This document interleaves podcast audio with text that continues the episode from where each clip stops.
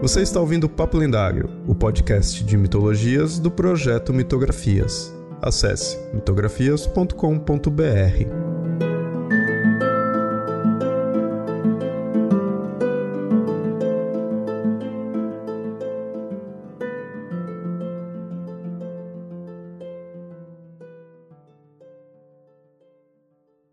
ouvintes! Sempre avisando, esse episódio foi publicado primeiramente lá no canal do Mitografias no YouTube. Se inscreve e curte os vídeos lá também.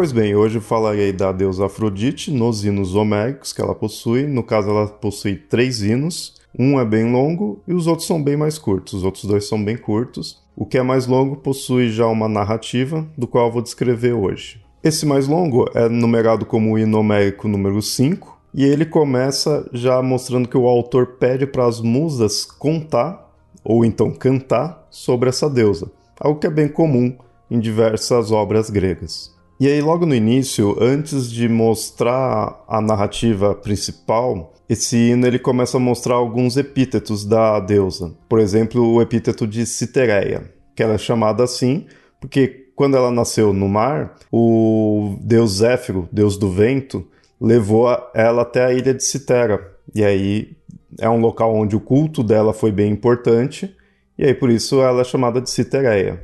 Com isso vemos já um pouco sobre a origem da deusa, questão da ascendência dela, que é, ela normalmente mostra se tendo duas em algumas versões ela é filha de Zeus e Dione, em outras ela nasceu do membro de Urano. Esse membro que você está pensando mesmo, né? não é nem o braço e nem as pernas, é esse membro aí. Que quando caiu no mar, nasceu a deusa. Por ela ter esse epíteto, dá a entender que seria dessa versão, que é da Teogonia, do qual ela nasceu do mar. Mas mais para frente nesse hino mostra dela ser filha de Zeus. Logo em seguida mostra já o poder que ela tem de influenciar, de criar desejos em todos os seres, seja humano, deuses ou animais. Porém, numa parte bem específica da, desse hino, mostra bem, dá ênfase de que existe três deusas do qual foge desse poder dela. E são justamente as deusas virgens, as três deusas gregas que são famosas por serem virgens, que é Atena, Ártemis e Hestia. Por outro lado, só essas três mesmo que estão livres do poder da deusa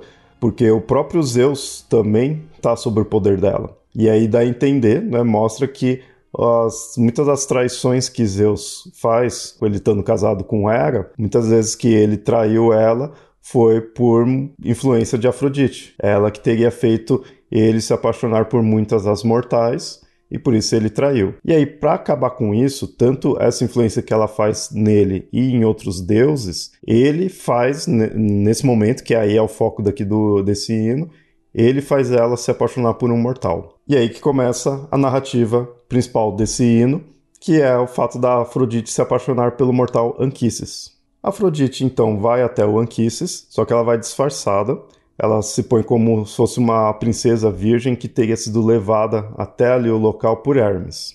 O Anquises fica apaixonado por ela, que vê, pela beleza que ela tem, e no começo ele fica suspeitando de ser uma deusa, mas ela fala que não, fala que é só uma princesa. Ela seduz ele e aí eles acabam fazendo amor. Só aí depois, quando eles acordam, que aí ela se revela realmente como a deusa do amor, né, como Afrodite para ele. Ele fica desesperado, porque ele sabe, ele é só um mortal, não é comum isso de estar se relacionando com uma deusa. Mas aí ela fala para ele ficar tranquilo, não precisa se preocupar, porque ela vai gerar o filho dele, e esse filho vai ser um herói, um grande herói troiano, que é o Enéas, né, que é bem famoso na mitologia grega. Porque a Afrodite até fala para ele que os troianos são extremamente belos, então é comum dos deuses se apaixonarem por, por troianos. Existe o caso de Zeus, que se apaixonou por Ganímedes, e aí levou ele para o Olimpo, e o de Títono, do qual a deusa Aurora se apaixonou por ele. E aí a Afrodite conta essa narrativa da Aurora se apaixonar por Títono para mostrar para o Anquises que é comum até. Primeiro ela só mostra dois e não terminam muito bem, né? mas ela conta para ele mostrando que já ocorreu outros casos assim. Isso é interessante porque é um hino voltado para Afrodite, mas dentro da narrativa desse hino tem outras narrativas de outras divindades. E aí ela diz também que quem vai criar a criança não vai ser ela após nascer, vai ser as ninfas até uma certa idade, por volta lá dos quatro anos, e aí depois que o Anquises vai começar a criar a criança. Né? Então vai ser visto como filho dele, porque ela fala que não é para contar para ninguém que ele se relacionou com ela e que aquela criança era filha da deusa do amor. Não era para contar. Senão Zeus iria até acabar fulminando ele, que é o que acontece. E aí no finalzinho desse hino, o autor ele termina tudo ali a narrativa e já diz para a deusa, né, que é um hino voltado para Afrodite, diz que vai já começar a contar outro hino, né, vai passar já para outro hino de outra divindade. Isso é algo comum, é uma característica comum de alguns hinos, do qual é visto bem que ele era feito já para puxar outra narrativa, outro hino, dando a entender que esses hinos fazem parte de algo maior. Os outros hinos, que é o 6 e o 10, já são bem menores e eles trazem características da deusa. Eles não trazem nenhuma narrativa em si, né? Mostra mais a questão do nascimento dela e epítetos, né? características, essa, os atributos dela, o que, que ela influencia, quais que é os poderes dela. Mostra como ela nasceu, onde nasceu, como foi após isso, a relação que ela tem com o mar? Ela é uma. Afrodite é uma deusa marítima. Ela é muito famosa por ser a deusa do amor, mas ela, na verdade, também é uma deusa marítima.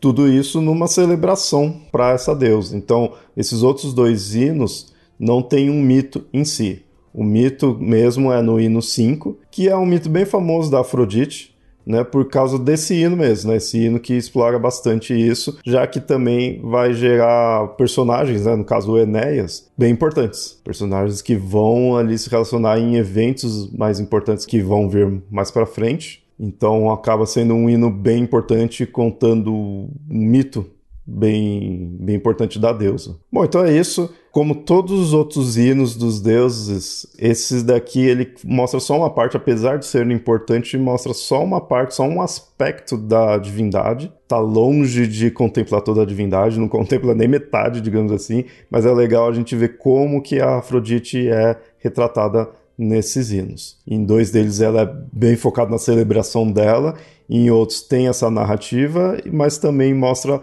até onde vai os poderes dela. Mostra quem está suscetível ao amor, quem não está. Essa é uma importância desse hino homérico número 5, que é o hino da Afrodite.